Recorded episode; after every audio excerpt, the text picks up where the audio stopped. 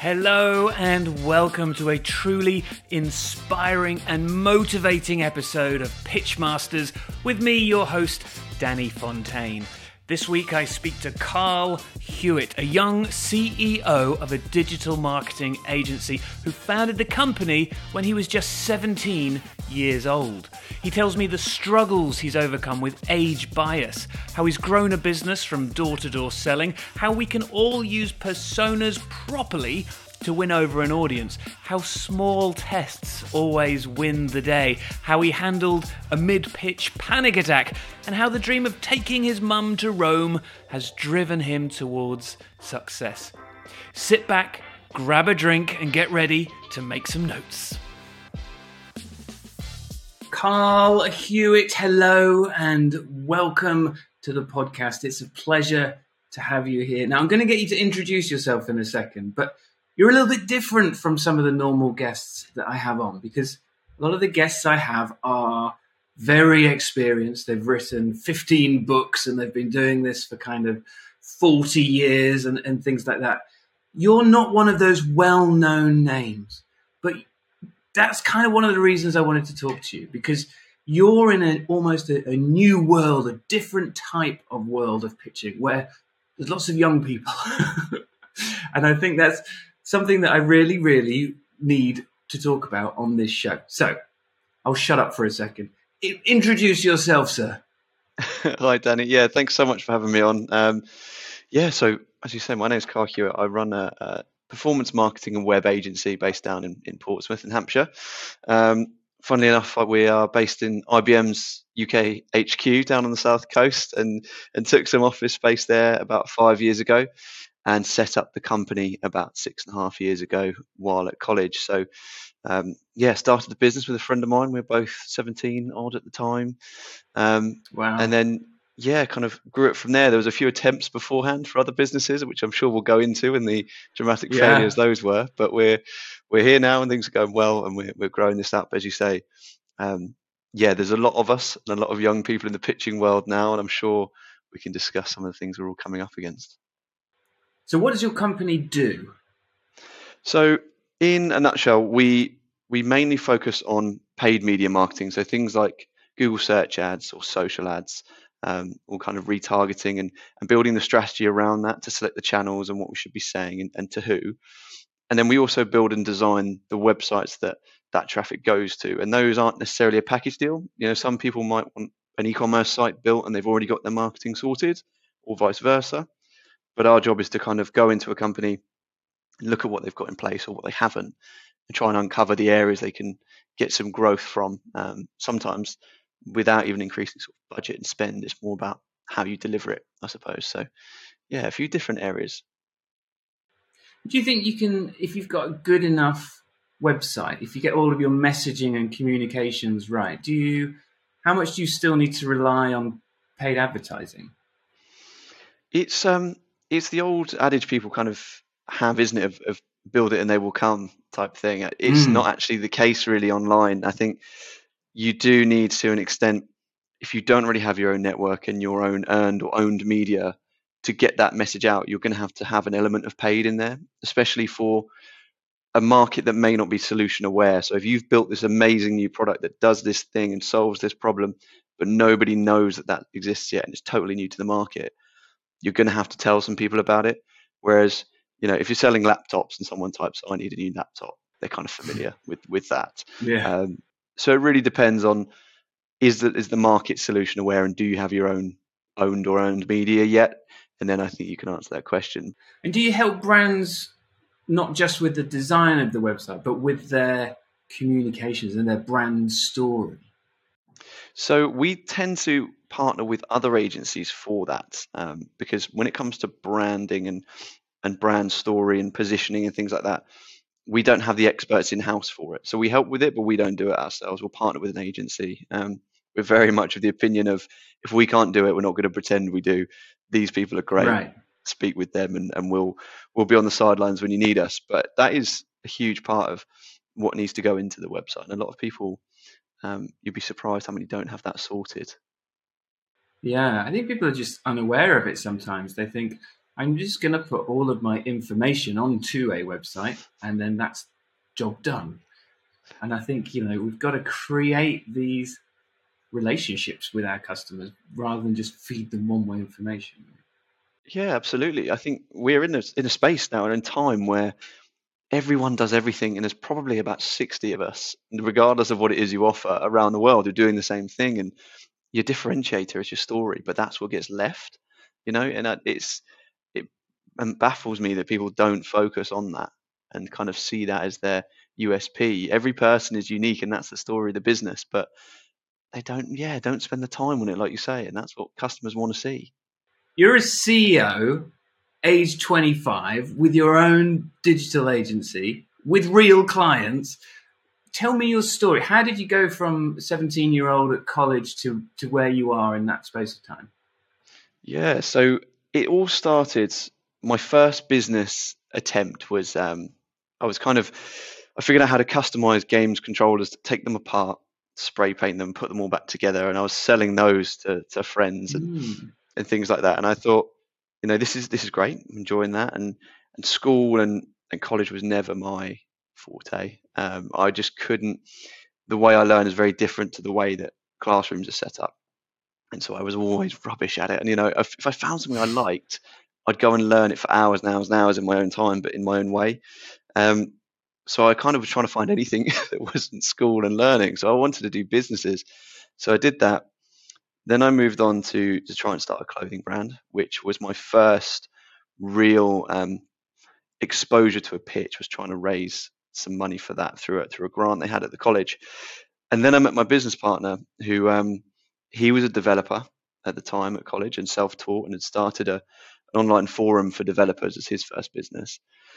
And on my side of things, my mum, um, you know, kind of brought me up by herself, and she'd said to me previously while I was at college that she'd love to go to Rome one day, and we, we hadn't had the, the money for it at the time. And I thought, well, need to make some money to take mum to Rome, and I, I feel like business Aww. owners have got some money, so I'll start another business. And and that's when Reese and I got together, and we thought, well, let's try this agency idea. It works well, and it seems to fit together. We didn't really know what an agency looked like at the time. Um, and it was kind of just before or around the rise of Steven Bartlett. So we sort of thought, well, that looks great. We'll, we'll try that. And yeah, we went from there. And it was, I think we were so blind to everything that entailed. We just jumped in with both feet and uh, and thought, right. well, let's see how this goes. And, and, there's a lot of lessons learned, but I don't think I'd change anything about it. It's been amazing so far, and there's a long way to go as well. So I have two questions. First of all, have you taken your mum to Rome yet? We go in three weeks, actually. yes, amazing. Fantastic. Well done, mate. I, I, I, think that's brilliant. What a what a brilliant vision to have and a reason to kind of make some money and start a company. Second question: I, I think a lot of people listening to this are going to have a, at least an entrepreneurial bent, perhaps. So let's talk through some of those lessons that you learned. You know, if if someone's listening and thinks, you know what, I want to start an agency let's help them out. Mm. Yeah, of course. So I think there's so so many areas of it that you could could look into and deep dive into. But I think one of the main things for us is the it's a big cliche everyone talks about, but it's the people you have on board. And I feel like if you're right. especially if you're starting an agency, you need somebody who truly loves their area of expertise. You know, this this guy we just hired at the moment for um, to head up the, the kind of paid side of things, loves it. Um, and it was freelance, was running his own own mini businesses himself, if you like, and he's just absolutely passionate, you know, top to toe about this this kind of work and about paid, and that comes across in the pitches and in the content you push out and in the conversations you have because these people genuinely are there. The salary's fine, that's part of the equation, sure, but they're there because they love this type of work. And I think not compromising on that early because someone says yes we can do it a little bit better than you can so we'll mm. come in and do it for a fee or whatever that's that's one of the really key lessons is never compromising on the people you bring in for me at least um, and i imagine you've probably found the same in your experience but it's you can tell who's got the real passion for something and who hasn't absolutely one of the challenges that comes along with that is how do you find those people how do you get them to join your company over a competitor? Um, and how do you keep them? Yeah, that's and that's the the real um, big question, isn't it? I think for a lot of agencies as well at the moment, where salaries are really spiraling up or, or have been uh, for a long time, that you know they'll just get offered a bigger number somewhere else and run away. And I think right. it's as you say, there's two parts to that equation: is finding them and keeping them. And for us, and one of the big challenges we did face starting an agency at a young age is the best hires we've had have been through network and who we know, and they've recommended someone, and they worked with this guy before who was really great, and oh, let's see where he is. When you start at college, the only people you know are your friends at college and your teachers, and then maybe the dinner lady Yeah. or your, your your mum and dad, and it's there's no one else that can that you know that can help you with that. And and that is really where you find the best people because it's genuine. And it's the same with new business. That's where people find their agencies. It's genuine with a referral. And and we didn't have that. So for us that was huge was growing out that network and finding those people and then retaining them is something that we're really trying to focus on internally at the moment and for me at least it's about making sure everyone who comes in every day feels that what they're doing is firstly valuable to the business and they have a key part to play and they have their number and almost what the reason they're getting up to come in is to, is to do this bit. But then also the second half of that is it's recognized and it's, it's talked about and everyone's aware of that and and therefore people feel useful and that usefulness is is um, realized by the rest of the team. For me that's such a huge part of it of course you've got the other perks that we try and build in and um, things that we Mm. can offer as extra value but as fundamental i think that's that's huge And then, of course, as well as getting staff, you need clients as well, right? That must be, and maybe I'm making an assumption, but as a very young person in business, especially if you're, you know, still a teenager, trying to get clients to sign up on the dotted line when you've got no experience and, you know, this big story to talk about. Tell me about that. Yeah, you're, and you're so right. It's it was a real challenge. Um, so our first clients came from local businesses, and we did everything we could to try and get clients. We went, like I say, we we weren't tainted by industry yet, so we had this, you know, bright-eyed, bushy-tailed approach to everything. And, um, Optimism, right. yeah, we had optimism, and um, we were doing everything we could. We would finish college and then go down to the local high streets with flyers and business cards and just knock on every single door midway through their day and say, you know, this is what we do. We're an marketing agency. We're based uh, down at Portsmouth College, and uh, do you need any help with anything? And really like door to door salesman stuff we started with. Um, Yeah. I used to do hundreds of outbound calls a day myself, just sat in the office, just calling businesses that I thought looked great to work with and were interesting. Um, and that was where we started to drum up our first business. The college was one of our early clients as well. Um, they took a, a risk on us, and, and that was great and really kind of them to to work with, as you say, this agency with no background. And then a couple of other local businesses did. I remember we worked with a, a local chocolate maker who had a cafe as well, and um, we exploded his social media profile. He got massive online, and it went so well. And that was really nice to see because I think we always appreciated the risk that people took by choosing to work Mm. with us. I mean, if you're looking to work with two 17 year olds who've just set up by themselves versus an agency that's probably, you know, a few hundred quid a month more expensive, but a lot more experienced and trusted, to go with us is phenomenal that they did that. And you're, and you're, you're spot on. That was really one of the biggest challenges was to get that ball rolling, I think. And how do you think you convinced these people then? Because we're already into the world of pitching it, whether it's you know on a phone or in person. You're saying, "Hello, you don't know me, but I'd like to sell you my my idea," and and some of them said yes. And considering the amount of people you probably spoke to, did you start to figure out a formula almost that was working for you to drum up that new business? Yeah, I think my opinion on it is is that with pitching, it's fundamentally about communicating an idea properly to someone else, or at least better than anyone else is at that time. Because your idea should be sound already if you're trying to pitch to someone. You should have done that work beforehand. You should be good at what you do. And I think that's one thing that really benefits us. And was a huge driver in this. Is Reese was a fantastic developer. I was so in love with marketing. I'd learned everything I possibly could at the time about every tiny nuance of Facebook's algorithm, and so we were good at what we did. And that is is one of the major players in, in pitching, of course, is that you've got a solid base to work from.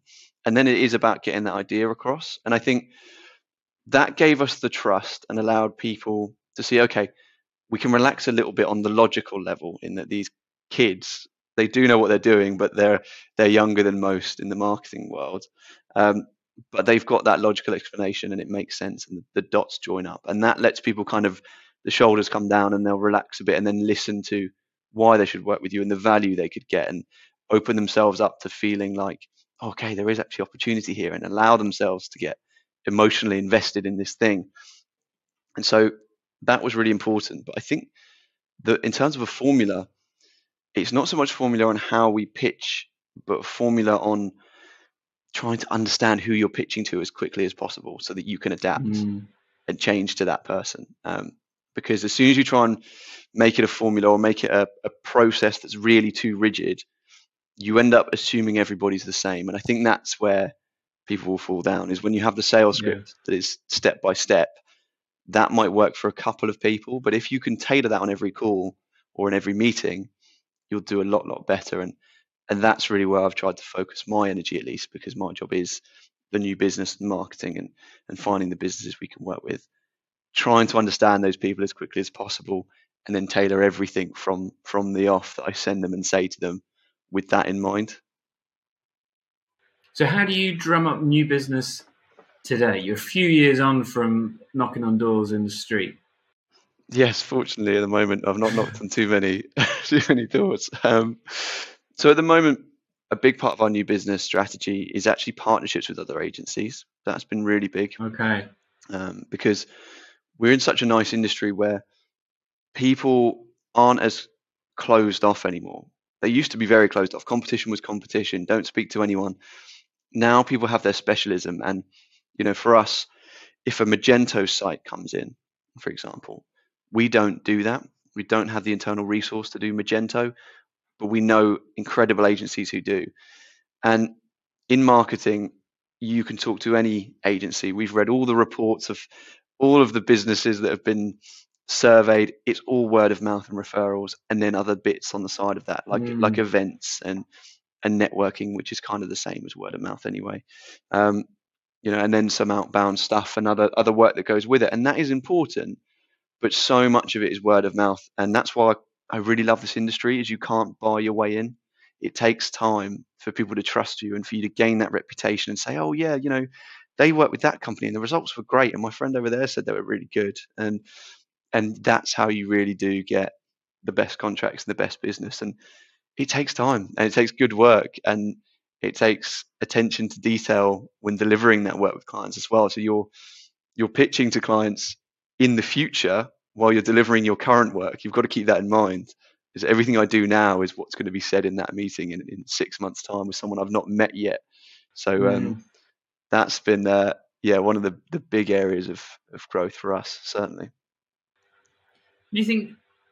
I guess when you're calling people or arranging meetings via email, not face to face stuff, um, they don't necessarily know how old you are. Yeah. Have you ever had an experience where they've found out and that's changed things? We have. We have. We had. Um, there's one instance that really springs to mind of this, and it is less common, but it is I think the fear that a lot of young people have when they go to pitch is, I know I'm younger, I know I don't look as experienced and um, as embedded in this industry, so they get quite nervous. And we had pretty much exactly your your worst nightmare one day when we'd I'd been cold calling, I'd been emailing, um, going to events, doing everything we could, and we had these three leads in Swindon, and we managed to no, sorry, in Slough, and we managed to align them so that all of the meetings were on the same day. And Reese, my business partner, and I, we drove up to Slough.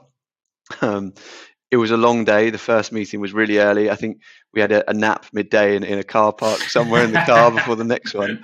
And Love it. the first meeting with an electrical company went really well. They were this these two guys who started an electrical company were growing and they just got to deal with Heathrow and it was really exciting for them. And they needed a website because that was getting to be a big blocker for them. So we had a chat with them and we really resonated. We, we kind of had a similar story, but at different times in our lives, and we really connected well. And we still work with them today. This was years ago. We still host their site and they've grown phenomenally. We moved on to the second pitch. That was one of two automotive companies that day. Got on really well with them, had a great tour of their facility. They loved the, the proposal and what we were doing, pitched that to them. Great. Two clients signed up of three. So we were ready to round out the day with the third one. And we went to um, another automotive company, walked through the door, and I'd had brilliant conversations. And this was the guy I was sure about. And I was thinking, it's going to be three of three. What a day. had great chats with this guy on the phone He was so ready to go. It was kind of like, oh, if you're if you're nearby, yeah, come and say hi before we get started, kind of thing. Right. Came through the door, and he kind of it was his face kind of dropped and went, "Oh, you're are you Carl?" I said, "Yeah, yeah, nice to see you." He said, "Oh, okay. Um, you know, you're younger than I thought." I said, "Yeah." Um, I didn't want to say, you know, you're you're older than I thought. I don't know. What do you want? Right. Um, and I said, yeah, you know. And this is my co-director, Reese. We started the company together. He said, well, right, okay, um, all right. And we had this really awkward, something was off kind of tour of his yeah. place and and a chat, and then then a kind of yeah, I'll be in touch. I'll let you know when we get started, and and then just never heard from him again. Would never sign up with us, and nothing came of it. And it was purely because he thought I was however old in his head and he built this picture up. And this was before everything was on Zoom and, and Teams. Yeah. Um, and decided not to work with us for that. And it's so interesting that I'd already given him the information, the quote, the strategy, all the documentation, and he was on board with it. It was just my age when we came into his office that that stopped the deal going through. And yeah, that was really even to this day, I don't know what we could have done differently except been older. That's literally it was so strange. Um, but we have had that. That is strange. Yeah. And I wonder, yeah, how did you take it? Did you think, oh well, never mind, or or, or were you frustrated, or do you th- did you think, I wonder how we can change that? I mean, it's a prejudice, right? That mm. I know how I would have dealt with it, but I'm not going to tell you right now. I want to hear what you think. Sure. I'm very much of the belief that if it's not necessarily in your kind of area of influence, if it's not something you can really control or do anything about, there's no point. You're just going to make yourself suffer twice. You're gonna you're gonna get in the car. You're gonna not talk to to Reese all the drive home because you're angry. you're going to drive quicker and cost yourself more fuel, and you're going to get home and not sleep about it and ruin your next day. And realistically, am I going to change this guy's mind that because I'm young, you know, I'm not right for what he wants? I don't think I could have done. Everything else was in line. And that's really what we think about all the way through is that if someone's not right for us and we're not right for them, I'm not going to try and change that about it. And if if we've got a deal on the table and we think we've got it and it goes at the last minute because someone's best friend has started an agency and they've sent it that way, right. I can't change that. All I can do is move on to the next one. I've I've got all I've got control of is what I do next. So we just we try and just look at that. And it's easier said than done. Don't get me wrong; it's upsetting at the time, and you are kind of. We were hit by it, and sort of thought, well, as a growing agency, we needed that retainer. We needed some more revenue on the bottom line. But if that's what we need, I can tell you right now, being annoyed about this one guy is not going to add that to the bottom line. Right.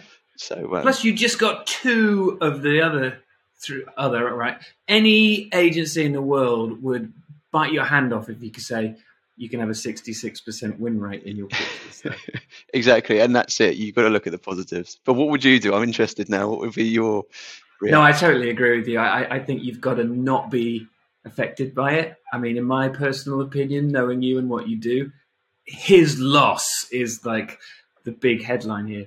Because there's a flip side on this, which I want to ask you about. And that is, you know, me personally, if I went out to the market and thought, right, I need someone to help me especially with my social media, I'm going to look for the youngest person I can find. Like mm. my kid is better on TikTok than I am, even though I've you know spent wasted probably hours and hours trying to make videos that get views. So have you found that flip side as well? Almost like thank God you're so young because these older agencies are stuffy and they don't understand the modern world of social media. One hundred percent, one hundred percent, and and that's that's why we're so focused on not just the people we bring into the business, but the clients we work with. And what you've just said there is exactly the kind of client we want to work with. People like you who who see it that way. Other other people they want to just be safe and they don't want any change from the norm, but that doesn't work quite the same all the time. And we have found that, and our best clients who we've been with for years and years are those kinds of people. And my my favorite example of that is there's um, one of our clients, I'm sure he won't mind me saying, his, his name's Bobby Meta, and he is, I believe now, one of the pro vice chancellors potentially of, of the University of Portsmouth. And um, we were at an event for a local restaurant, and it was a, I think it was an Eid event at the time, um, and it was breaking the fast, and we were we were there together with them and Pompey in the community, and we all um, they bought food, and we all sat on the floor in this huge um, sort of facility where where Pompey and the community are based. And Bobby was there, and we were chatting to him, and we knew who he was because we we sort of tried to research who was who was coming to the event. And we told him what we were doing, Reese and I. And again, we were maybe 18, 19 at the time. And he kind of said, "Oh yeah, cool. We'll come in. We'll, we'll have a chat." And Bobby is the honestly the busiest guy I've ever met in my entire life. He he does not stop. He's in, his work ethic is incredible, and he found time for us. And that for me, even just that was really kind of him.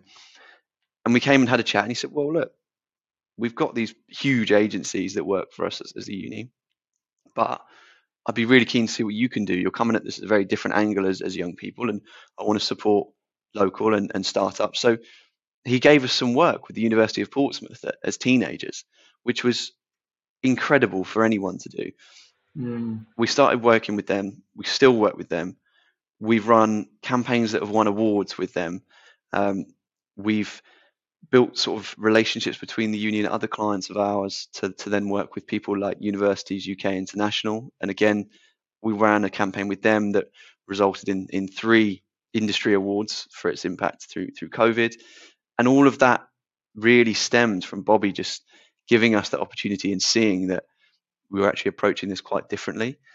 And those are the best clients for me, the ones that see it that way and, are willing to take that risk, and that excites yeah. them, you know. And so you've won awards. What what's your kind of your proudest moment so far? I think personally, for me, my my most um, proud moment was when we won an award for a campaign we did called hashtag We Are Together with Universities UK International, and um, this was through COVID, and international students, understandably, as everyone else was, were so nervous about coming to the UK to continue their study plans. Yeah, and so Universities UK and and Andy um, at UUKI said, look, we need to do something about this, but we've got no budget because this wasn't in the budget. It wasn't forecast for, you know, COVID hits in March. We better up our spend. Right. So we had no budget. We had no plan. Governance and guidelines were changing daily, but we needed to tell these students that we've got everything covered here in the UK. You can still come and study. You don't need to defer. And so we took the decision. We, we started this campaign together. And actually, I saw them planning it on a webinar while he was in China, Andy. And I, I messaged him after the webinar and said, look, this is going to sound really outlandish, I think we can do it better if we do it this way. And I really want to help. And he got on a call with us and we and we did it. And we that's how we started the conversations. Um, and we were on that webinar as a result of Bobby, funnily enough. And um, it was that campaign that won an award because we used user generated content, which was from students at their university, just filmed on their phone. There was no high production, glossy mm-hmm. 4K camera stuff involved. It was people on their phone saying, "Look, actually, this is the real situation. Things are okay at the moment. You know, it's tough for everyone, but you can still come and study." And we went to go to the awards, and it was just recent night at the awards um, in London, and we were up against huge names. I think like household brand names for for the crisis campaign of the year and um, we ended up winning. There's a video of of us winning actually, and Reese and I just kind of hadn't clocked it yet. We just of yeah, great, looking at the screen, and oh god, that's us. and we went up and, and accepted the award. And for me, that was phenomenal. That was the first big award we've ever won, and then that went on to to go to um, Global PR Week and the International Content Awards, things like that. It was amazing. But that was the UK Agency Awards we won, and yeah, that's that's one of my proudest moments for sure. That's amazing, and I talk about this stuff all the time. Finding ways to create an emotional connection in your audience, you know, and you can do it with a dollar or a pound. You know, you don't have to spend a ton of money to win a pitch. And I think getting big names on the show who have a ridiculous day rate for this kind of stuff, and you think, well, actually, I want people out there to know who have not got any money, but they've got an amazing idea that you can do so much on, on a total shoestring budget if you can find those ways to make those emotional connections. One hundred percent, and I think that that goes through everything when it comes to pitching. You're pitching all the time when you're running a business. You're, you're pitching everything internally, externally to your colleagues, and you've just got to understand how to connect with them. And I, that's so so important, regardless of the medium you're doing it through. And like you say, it often doesn't require a budget. It just requires the right tailoring and the right positioning of that to get across to people but also an understanding that you are talking to a lot of different people. And so actually different iterations of that is probably where you'll find the benefit. And we've been working with a, another agency recently who are all chartered psychologists on mm. psychology led marketing around how we do that. And that's been really mind blowing as to the differences that can make as well. Tell me some of the things you've learned. Well, I think for me, the really interesting example is um, so we always when we're talking to people about this um, we always use the same example of demographics aren't quite what people think they, they are. You know they'll target someone who is 60 years old lives in london lives in a castle on their second marriage has two kids over a million pounds in revenue uh, income loves dogs. And actually that persona and that demographic you'd think oh brilliant i know exactly what i'm going to say to this person but the people that applies to is the Ozzy Osbourne and King Charles of the world. They both right. fit that, and it's quite a common example. And you kind of you go, oh yeah, that's really true. And the same is true with Reese and I. So we're both 25, both born and bred in Portsmouth. We both own a business. And we both own a digital business. We live here for, for what 25 years. We've got our first house, um, etc., etc. We're very, very different people, entirely different on why mm. we'd buy things. And if you're selling a car to Reese and I, Reese would fall into an archetype that is called um, a planner. And he would love to know about how big's the boot, what's the miles per gallon, what's the guarantee on it like, the warranty, um, the road tax, if it's electric, how, how many miles do I get out of it, and how quick does it recharge before he'll get excited about it. And planners are about risk mitigation. You know, what's this going to keep me safe with? Whereas for me, I want to know what colors does it come in? How fast does it go? what gadgets right. can you put on the car? And then I'll get excited and ask the other questions later. But based on what everyone does with demographics and personas, you'd send us the same message. And I think that's often overlooked is really considering well why are people buying this what do they need to feel safe and to feel emotionally invested in this that they can put some money up for it um, and that's something we're really looking to roll out with a lot of clients at the moment even we work with a big broadband provider, and it's it's a case of well, some people want to know how fast is the broadband and, and how smooth is my gaming going to be. Other people want to know that the contract's not going to change and the price isn't going to go up mid, midway through, and that the speed's fine. That's not really the priority. They just want to know it's nice and safe. And so those are two very different messages, and that's where you've got to put your your time and effort. And the beauty is that's free if you think about what you've got to do. There's no extra budget that needs to go behind that. You just have to really consider the different types of people that you're going to be speaking to. And I, I love that. I find that kind of thing really, um, yeah, really interesting. How, how do you actually use that though? Because that all makes perfect sense. And you know, I've been in the industry a long time. We always make up personas, and sometimes we base them on real people. But you're quite right. This we're humans, and we're infinitely different in, in, in lots of different ways. Whoever you put next to each other. So, how do you take that information and use it in a campaign, for example? Yeah, of course. So, so one example, um, you've kind of got a few options. So you've got that those audiences you haven't met yet. We have to make a level of an of assumption and almost test it equally to start with. So you make those various different uh, ad copies and imagery, and then you push that out to people. And that ad copy will be things like, you know, adventurers and people people like me. They love new experiences. They don't necessarily want to do what other people are doing. They kind of just want to try this cool stuff, and everyone else can do their own thing. And they want to go fast, and they want um, they usually quite like control of things as well. So, um, a new tech, you'd put all of that in your ad copy and your imagery, and find ways to reflect that. So. Um, we're doing a webinar about this actually, and the example is the BMW i8 launch when that came out. Mm. So the BMW i8 launch, the ads that we would suggest for adventurers are the pictures of the doors when they go up. Um, I was um, going to say, put a gull wing door on it and I'll buy it. Exactly, exactly. And they want pictures of lifestyle shots, people doing donuts in it, all that kind of stuff. and they want the ad copy to talk about experience, the power and the control and, and the handling. It's one of the rarest models ever. Come and book your test drive. Whereas the planners they want to know it's adaptable, it's hybrid for today's world, it's built for the future. You don't need to replace it. Come and discuss the car today. Here's the percent APR up front. Come and um, mm. we're offering this extended warranty at the moment as well. Those kinds of things, how you would apply it. But another way you can do that to your current audience is there are personality tests that, again, this agency we're working with have, have built over time. And they actually tested this by sending this out to an email database of a, of a huge global brand and said, "Oh, we've got a personality test for you, um, and you can see what your archetype is." Loads of people filled it out, and they then tailored the messaging back to those people um, in the email marketing. And what it was was the people who were sociable and wanted to be safe and wanted to be with everyone else.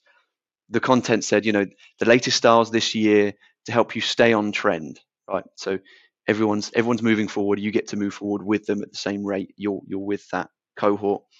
Whereas for other people, it was the latest um, clothing range to help you stand out this summer and things like that, where it's really subtle differences, but the conversion rate like doubled compared to their mm. old email marketing. And it was phenomenal. And I loved it. And that really piqued my interest. And so now we're kind of, yeah, rolling that out with it with a lot of people um, to see how we can apply it. And I'm loving it. Like I say, it changes all the time. It's a new approach to things. That's what we want to do. But I think it's it's such a cool way of of approaching it. I guess it, it boils down really what you're saying to testing your assumptions, right? And that's the beauty of the digital world that we're in. I mean, if you were a 1970s ad man, you you put out your best creative and and you hope it sells the Ford. These days, you can do, I assume, very small experiments all the time to get rely on all of that data, right? Absolutely. And with the tools available through through Meta and, and Google with Performance Max and and all these different variable um, machine learning techniques now that are used in, in the delivery of ads on, on paid channels, you can give it all those different iterations and kind of let it run and it will it will optimize based on the results it sees. And actually it might be that if you're selling a BMW i8, there are no planners that will want to buy it. So you it will automatically it will sense that and say, well, this this is being delivered to the same amount of people, but this content isn't doing well enough. But this one's really smashing it. So we'll start to optimize to your adventurers type of person. Mm. And then not only do you start to kind of understand, oh, okay, it's done that for a reason, but also it's optimizing it for you already. And you can then take that learning and put it in place with everything else. Even your outbound calling, for example, if you know that what you're selling is mainly for adventurers, your outbound calling, you'll focus on that early doors because those are the people that are going to resonate with it, and the the planners just won't. For example, um, and yeah, it's there's so much testing you can do, and the data is you can't argue it. It's there. It's it's ones and zeros, and that's really great because that's the one thing that people aren't is ones and zeros, and so the closer right. we can get to matching those, the better. And, and I think machine learning has gone a long way to helping with that as well. So going back to to pitching, then I, I guess you must be, as an agency, involved in competitive pitches now against other agencies to try and win work, which is you know, the natural progression. How do you go about pitching your agency to to others? Yeah, so when we when we come to pitch, it's often a case, and as I'm sure yourself and a lot of your listeners will have experienced as well, the person you're talking to isn't the only stakeholder, especially B2B.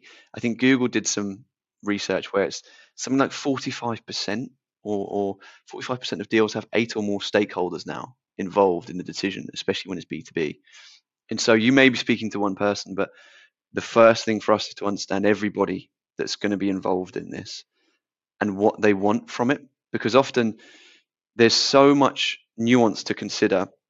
Your idea and your pitch and your strategy behind it all almost becomes quite a small part of the puzzle because you mm. should be good at what you're doing already. As I say, you should know how to get this result, but it's how you're going to communicate to everybody involved that you can do that and that you're the one to use for this.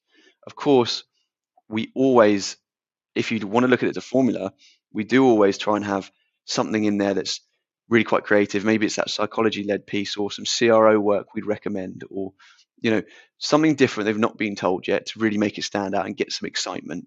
You won't get that excitement if there's one person in the room who's thinking, well, they haven't mentioned this thing yet, which I'm really worried mm. about. So for me, it's understanding firstly who's going to be making the decision and who's going to be in the room for the pitch. And then seeing, right, well, why do these people come in every single day? You've got your CFO, he comes in for um, you know your your cost reduction, profit maximization. He wants to know are people paying on time, etc. You might have your CEO, and she's coming in because she wants the company to grow to two billion in the next two weeks, and that's her real thing that she wants to achieve. Your account management team who are focused on retention. All of these people, that's what they're task driven to. And so when we pitch, we try and say, look, you know, we, we've got a PPC strategy for you. We want to track these leads from start to finish so that Mr. CFO, you can see PPC leads actually they pay on time more often than your cold calling leads. And you'll be able to know that. And then not only will you be really happy about PPC, you'll put more money into it, which has never happened ever from a CFO. They'll put more right. money into PPC. And the CEO will say to her, Great, look, we're really good at what we're doing. We're doing. We've got the strategy that will reach more customers. We tweak this, we'll improve your conversion rate. You'll grow twice as quickly over the next six months. This is going to be great for you account managers. From the work we've done with similar businesses, we found that customers who come from PPC because they typed in the the thing they wanted to buy, they were higher intent, and actually they retain and stay longer, and their account grows quicker than any other channel. And then before you know it, how you do that doesn't really matter. No one's asked that question. They just think, "Yep, sign them up. They're brilliant, fantastic. Everyone's happy." And I think that research up front is actually where we put a lot of our time. Is why are these people in the room? And if they're not there, how can we communicate this properly so that the team can pass that on to them and get them excited about it later? Um, but yeah. And I guess you you go deeper than you're a CFO, so you want money. You you go to the individual level. How how do you do it? Is it a case of, to put it crudely, social media stalking? Yeah, I, that is absolutely a huge part of it. We've we've done with all of our pitches, we'll always look for podcasts that people have been on. We'll look at interviews they might have done. We'll look at their, their social media and, and what they're up to day to day and, and what they love about the, the weekend, what they spend their time looking forward to doing. Is this person a kite surfer, for example? You know, whatever it might be. And then trying to bring those things through into the into the conversation and into that pitch. And also then placing people who genuinely will resonate better with that person in the pitch as well. So if you see, for example, one of our account managers, Charlie, avid cycler, absolutely loves cycling, cycles into and, and, and into work every day. If we are stalking someone for a pitch and we see that they're a huge cycling fan or they're a triathlete like Charlie is or whatever else it is, we'll bring Charlie along because not only do they get to meet an account manager, mm. but there's that level of, you know, we can drop that in conversation and have that chat and um, that's uh, a quick quick question on that one. I don't know the answer to this, but I've thought about it before. In your opinion, is it best to do that subtly and say, "Oh, what a coincidence! Charlie likes cycling as well," or is it equally as powerful, or more powerful, or less powerful to say we've brought Charlie because we know that we've seen on the internet that you love cycling and you know, yeah, very it's a tricky one, right? It's a very good point. I think that is um, it really depends doesn't it depends how they'll take it i think if they're a big company they should expect you to do that level of research and due, due diligence and so you can come in and say look we've looked all of you up um, and this is what we found and this is the team we think is going to work best for smaller companies who aren't used to that level of detail in the pitch, they might be a bit surprised by it. So you might want to do it a bit more subtly Right. and say, um, you know, well, Charlie, you know, when you, you cycled in the other day, how, how is the new bike? Oh, yeah, yeah, good, yeah, blah, blah. And then start that conversation.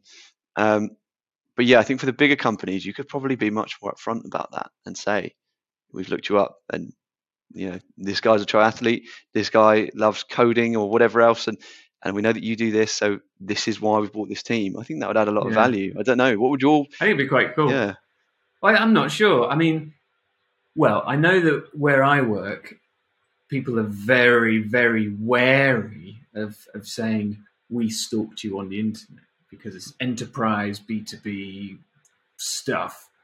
But in my personal opinion, I, you know, I'm always looking for ways to disrupt. So I think personally, if someone came to pitch to me and they'd themed it with podcasts and Freddie Mercury, I'd be like, "This is great, guys! yeah, Like, thanks for stalking me." I mean, your internet's in the public domain. It's different if someone's hacked your phone and got the information, but if they've looked on your publicly open Instagram account, then I think you know you can't really get too annoyed. No, no, this is it. You've put it out there. I mean, it's not a surprise someone's found it, but you're absolutely right. I, I'd love that if someone came and tailored a pitch to us for for what it is we we enjoy and what we do in our, in our spare time, as well as they understood the goals of the business and, and what our roles are, and have taken the time to think about that. I, I don't see why that would be a downside if they built the team I, special. I, I think what's more dodgy is if we found out that this guy's a keen cycler, and so we thought, right, let's use a metaphor of cycling, and the whole pitch will be branded with bikes, and not even mention the fact that you know it's because you like bikes. That's weirder for me. That's more like an elephant in the room situation. Yeah, totally. That's that's kind of um, yeah, cutting out letters from a newspaper and writing type of setup. I, I agree. Exactly. I agree. I- Yeah. it's um yeah I, I think if you can if you can bring people to the pitch you've got not only experience of that work but experience of that person's kind of life wider wider then they're going to resonate with them better they're going to talk Yeah. about yes we're great at the service but also we're similar people you'll be able to have conversations with me that are much more free flowing and open and and i'm your kind of person and that's why you should work with Right. us i think there's a there's a lot to and that's said why people choose you know the big one of the biggest things is likability over anything else it's like you've all got similar products and services you've got similar prices and actually i just like you and i don't like you as a person and i'm going to work with you for the next five years of my life you know i'll pay the extra i'll take the slightly less full product even sometimes i think Yeah, and you know that, that reminds me. There's um there's a, a pitch story which I got told by um one of the C-suite execs at one of the huge agencies in London, and, and very kindly, you know, I, I reached out to him and said, "Look, I'm trying to grow an agency at the moment. I don't know what I don't know, and you guys obviously are incredible. Can we potentially grab a coffee?" And he said yes, and we we caught up, and he told me the story of when he was an account exec, his boss came into him and said, "Look." we've got this company coming in on, on Tuesday next week. This was Friday night. Here's a big stack of papers, what they want, what we need to deliver. Please just come up with a, a campaign or an idea or something to pitch to this company to win it because these guys are, are huge. And it turns out what it was was a heartburn remedy. And he thought right he must have been, I think he was he was 19 maybe as well, 20 odd. And him and his friend said, right, we'll meet up back at my flat. and We'll, we'll spend the weekend on this. And they started talking about it, trying to figure it out, and realized neither of them had ever even had heartburn. You know, they, they had no What idea. is heartburn Yeah. yeah. they thought, I've got no idea how we do this. So they start reading through the their in, instructions that come with it and trying to see how is it different and how do you. And they were reading it and they said, "Have you got to the bit yet of of not just how this stops heartburn, but what you should do to avoid getting heartburn later?" He said, "Yeah." So he said, "Why don't we do all of the things on that list and see what happens?" and it was don't eat spicy foods, don't exercise after after dinner, don't um, do X Y Z. So they went to the shop, they bought the hottest curries they could find, the chilies, they bought loads of beer, they bought all these kind of things. Then they went to the, the medicine counter and bought every single remedy for heartburn and all the competitors. They then walked out the shop, went home, ate the hottest curries they could, started jogging around the living room, doing sit ups, punching each other in the stomach, downing a beer. and before they knew it, they said, Oh, they were on the floor, cr- like crunched over with this crippling heartburn. They thought, Oh, this must be what it is. And then they took the medicine and sort of thought, Well, does it work? And how can we, what's this feeling like when it, oh, finally, I feel all right. And apparently he went into the office on the Monday, said, Look, I've got it. Um, this is our pitch and our idea. We did this anyway, and we, we gave ourselves heartburn. And, and apparently the, the, the, um, the CEO said, So sorry, you gave yourself heartburn and spent hours in pain to get this idea. And I said, Yeah. She said, Just tell them that. Just just ignore Right. the pitch and just tell them that. And they won the business. They won this like multi billion pound business because they did it differently. They approached it as people. They didn't try and come at this in some sort of overly corporate way. They had that fresh approach on it. And that's what resonated with people was that they were doing it as people and they were genuinely wanted the business and wanted to understand this product. And again, you can gloss it up and process it as much as you want, but it's it's what are people going to love and what story is going to hit with them. Um, and that just I love it. That that. is a mic drop moment, and, and it just shows the passion and the enthusiasm and motivation for finding the right answer. Right? It's it's no shortcuts there. It's that I'm gonna I'm gonna do this. Exactly, exactly, and that's what that's what we want is people that do that. That's always the best, uh, the best clients and teams and etc. Isn't it? So your business is doing well. You've grown it um, to where it is today. What? How are you gonna? This is entrepreneur question, and I wonder if you've asked any of your mentors about this. How do you scale up from here, and do you have a, a vision for that scale? Yeah, we absolutely do. And for me, the first thing to get in place is is the structures and the processes that we can almost have as a blueprint for the agency. And we're in a world where a lot of people I find are almost accidental entrepreneurs because they're great at this creative job and they go out by themselves. They hire someone, they hire someone else because they're getting mm-hmm. busy and they're great at what they do. And before you know it, you're running this sort of, I don't know, two million pound agency and you don't really want to be and you don't know where to go with it. And so we, from day one, knew processes, understanding every aspect of the, of the business so that you can pick it up, lift it, and place it. And so for us, the, the goal of scale is first to get those in place and use this as the sandbox to test that and make sure they work. And then we want to start growing a group of really specialist agencies because we're in a world of commoditization with, with digital now where, as you say, everyone's got similar products and price points. We all are tied to using similar channels. We've got the same toolbox available to us a lot of the time. Of course, the imaginative and, and creative side is different, but it's very hard to differentiate. And I believe that really specialist niche, niche agencies where the value is going to be. They're not going to be huge outfits of, of tens of thousands of people. It's going to be the guys who deliver this one specific problem in a, in a productized way that works perfectly every time because that's what they do. Um, and those are the people that we want to acquire, grow a group around, and then put in place these processes so that their incredible IP and and structures they've built for delivering that service can be scaled and brought out to to the world and, and delivered to these various businesses. Because at the moment, I imagine there's so much talent and genius out there that just hasn't yet hit the nail on the head of how to tell people about it, get it in front of people, and, and scale it Mhm. properly. So that's Yeah. what we want to do. That's what our plan is. Fantastic. And you mentioned mentors there. Uh, well, I mentioned it, but you'd mentioned you'd reached out to this other other chap in London. How many? Have you got advice for people starting out on their journey in terms of mentorship and how to find people to guide you in the right way? Yeah, definitely. I think mentors are so important to all of this, especially again, I'm speaking a lot to, I suppose, the younger sort of startups and, and people who, who are my age, but it seems really scary when you first start that. You know, anyone who's a quotations business person, you know, you, you think, oh God, they're not going to want to talk to me. I think firstly, it's it's having that openness to be told no, and that you will have people that don't reply and asking around, and you'll find your version of of Bobby who took the chance on us as, as teenagers because he saw the opportunity, he saw the potential, but also he probably had someone do that for him in the past. And I think it's it just takes time, but reach out to a lot of people, people that you think will genuinely add value to your business as well.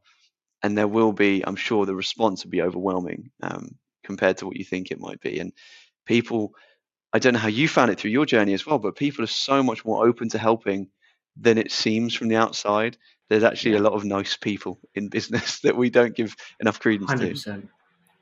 And this is this is what I, I, I always say: if you don't ask, you don't get. And actually, when you do ask, you, I think you'll be very pleasantly surprised, if not amazed, by the people who say yes. You think I'm going to reach out to you. I don't expect anything at all because you are you, and oh my god, what am I even thinking? Writing you an email, and then people come back and say, "Hey, lovely to meet you. I'd love to chat." And it's like people don't even ask in the first place because they're so worried of that rejection. And as an entrepreneur, as a business owner, you've got to put that fear of rejection to, to one side, right?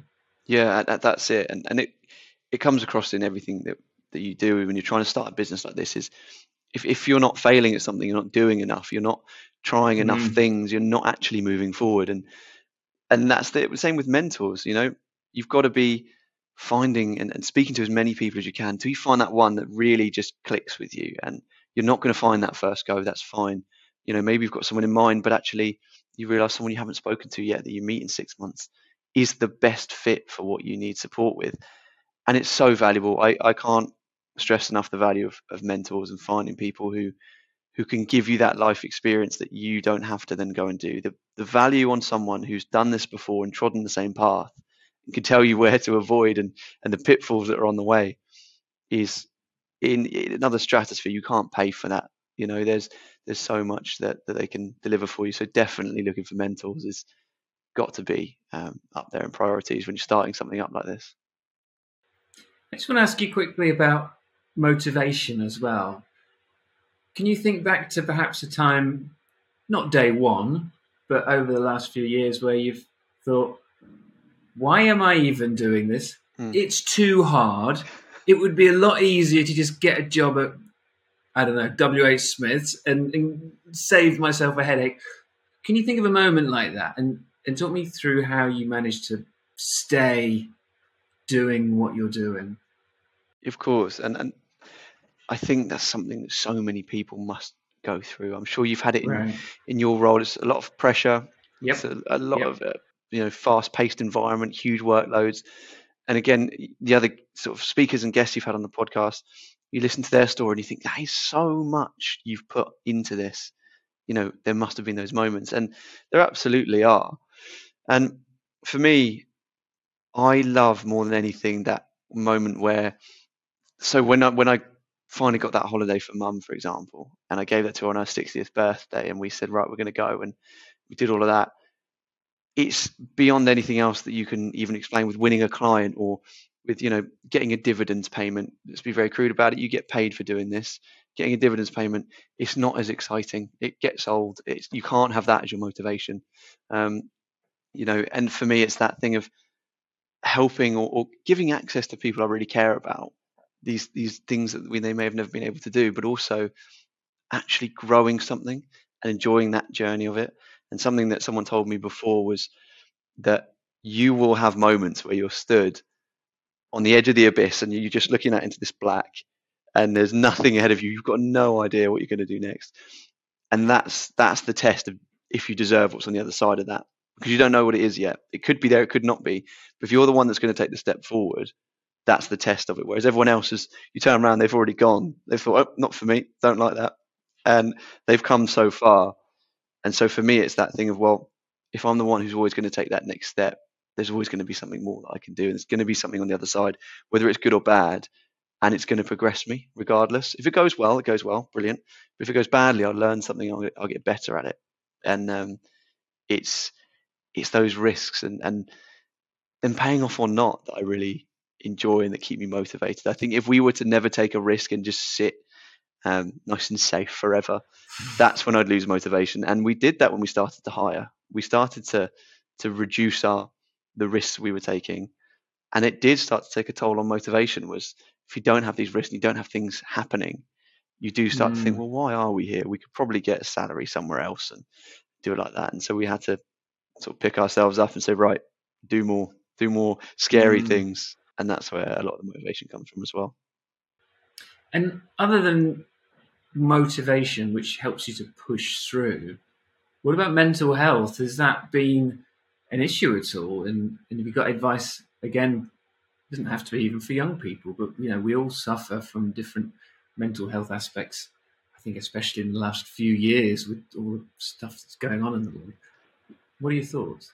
Yeah, so mental health is, is a huge part of it. And you'll have, for me at least anyway, it, it's something that's been a huge part of my life when I was really young. And I make no secret of it in the office, and everyone's very aware. We all talk about it very openly.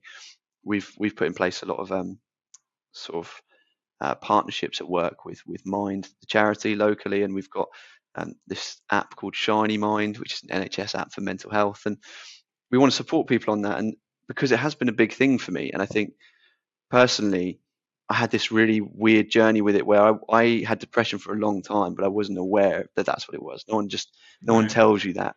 Um, I just thought, oh god, that's how everyone feels. This is a bit rubbish, isn't it? And it went on years and years from when I was a, kid. And then I went to a doctor and they said, oh yeah, no, you're, you're just depressed. I was like, oh right, okay. So we started to work on that, and and you suddenly get a, a diagnosis for it, if you like. Started taking tablets for it. But I think the thing that people don't realize is with depression, it's not that you're sad. It's kind of you just don't feel anything at all. Um, so then I started taking these tablets, and for the first time since childhood, you feel a bit more normal, and that gets overwhelming. So then it pushes you into anxiety, and so that was where I started to sit. And it was kind of a rock and a hard place for for years and years and years, where I kind of had one or the other. I could sit in the middle for a bit, and it will be great. But you have to really try and balance that, and it's really hard. And I think for me, of course, actually getting out there and talking to people about it has been really helpful. And I've been in pitches actually where it was our first ever Google Ads client ever, and it was a quarter of a million pound a year spend that they wanted us to manage, and we were in there pitching it.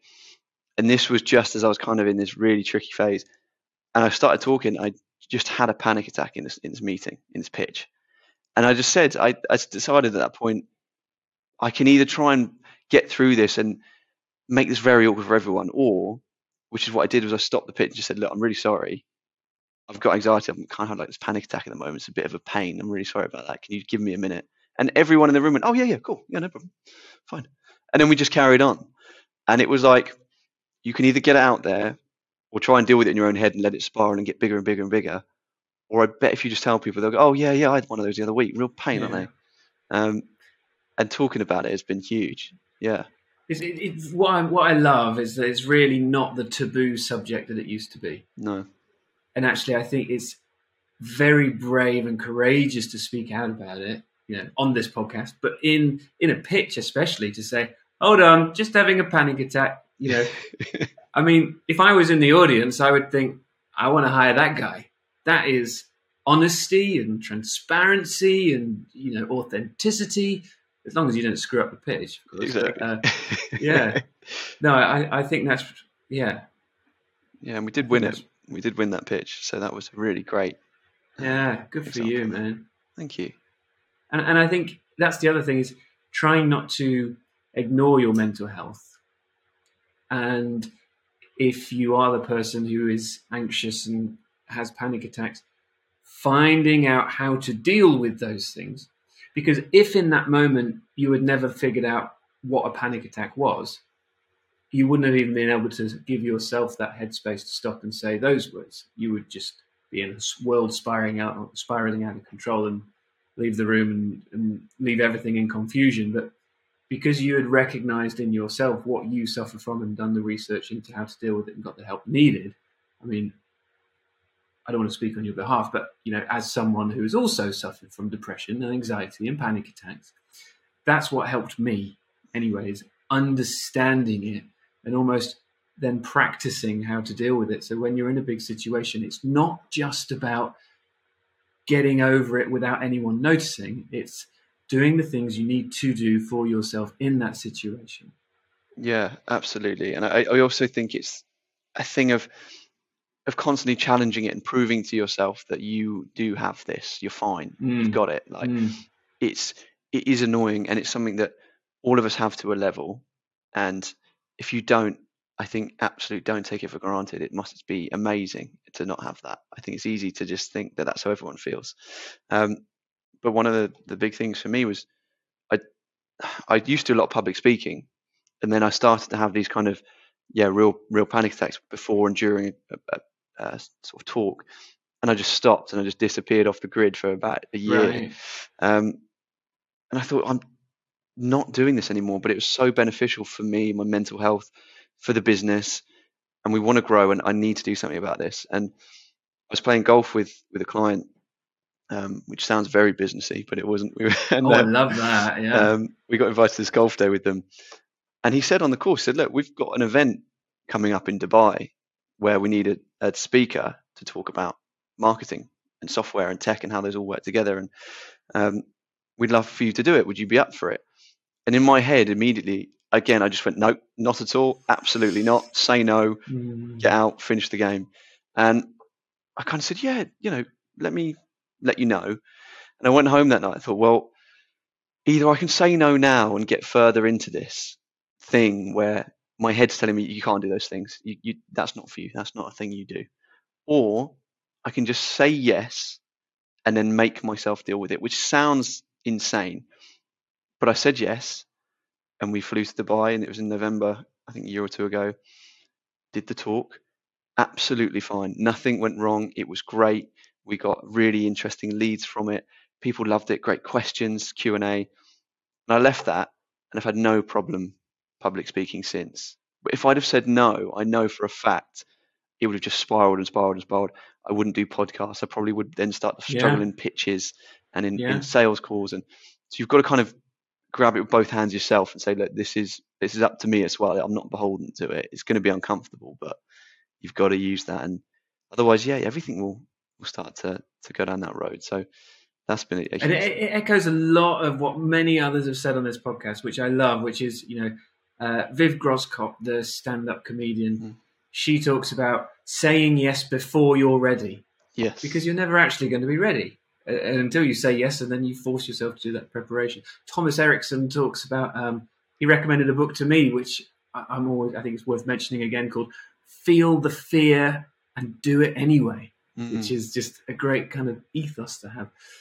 I, I guess on that topic, any any it doesn't have to be a book, but any books or, or inspirational people or resources that have helped you, sort of given you any paradigm shifts or helped to get you to where you are today.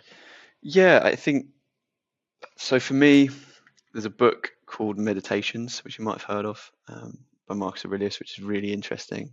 Um, I find that absolutely fascinating with with how long ago he wrote that, or didn't didn't even write it. It was his diary, and then it got turned into Right. a book. And that is very much around you can control what you can control, um, and the whole sort of stoicism philosophy behind that. Um, and again, Seneca's book where he talks about we often we suffer more in our head than we do in reality, and it's like you, you build these things up so much, as you say, just say yes, feel the fear, do it, and it's how many times is it always just fine, um, and you've built it up for yourself, and those books have been really helpful to kind of put things into perspective as to how you can prioritize what you're doing, how you should be feeling, the fact that you've got control over your own emotions, and you can think yourself ill, but that's hugely powerful if you can actually control that and think yourself better and think yourself successful and growing your business or achieving what you want. Imagine if you could get your mind to work for you all the time rather than against you. That would be incredible. Right. So those kinds of books talk a little bit about that and how you could kind of start to get to that point. And for me, that's that's really what I'd aspire to have. So certainly worth reading those. Fantastic. And tell us about where we can find out more about you and your agency and all of the brilliant offerings that you have. Of course. So LinkedIn is always a great place. I'm on LinkedIn, just Carl Hewitt. Um, our website, hewittmatthews.co.uk. Um, or feel free to pop by if you're in Portsmouth at any point to, to come for a coffee and um, be more than happy to catch up. So, final question. Any, let's let, let let's just phrase this right first of all. So the question is any final words of wisdom, but I think especially with you, thinking about seventeen year old you, what advice would you have given yourself starting out a business that you know now, but perhaps other people will find insightful? Such a good question. I would say get out in front of as many people as you possibly can um, and meet as many people as you possibly can and focus on growing a quality network is, is my advice, especially in the marketing sector. If this is where you're working, meet as many good people as you can um, because there's there is no downside to that and you'll see growth you'll see new leads you'll learn new things you'll you'll develop quicker and um, your your communication will improve there is no downside. You'll just see um, some really phenomenal improvement from that. And that's something I, I wish I'd done more of at that point rather than working too much in the business, I suppose. Fantastic. Carl, you are inspirational. I can't thank you enough for your time. I think you've going to have touched a lot of people listening to this. And I just see you going from bigger to bigger and bigger things. And thanks so much for your time today. Oh, thank you so much. It's been a real pleasure. As I say, I'm a big listener and big fan of the podcast as well. So thank you for having me on. This has been another episode of Pitch Masters. Go to pitchguy.co.uk for updates and information, or search for Pitch Guy on social media for regular videos on sales, psychology, storytelling, creativity, and much more.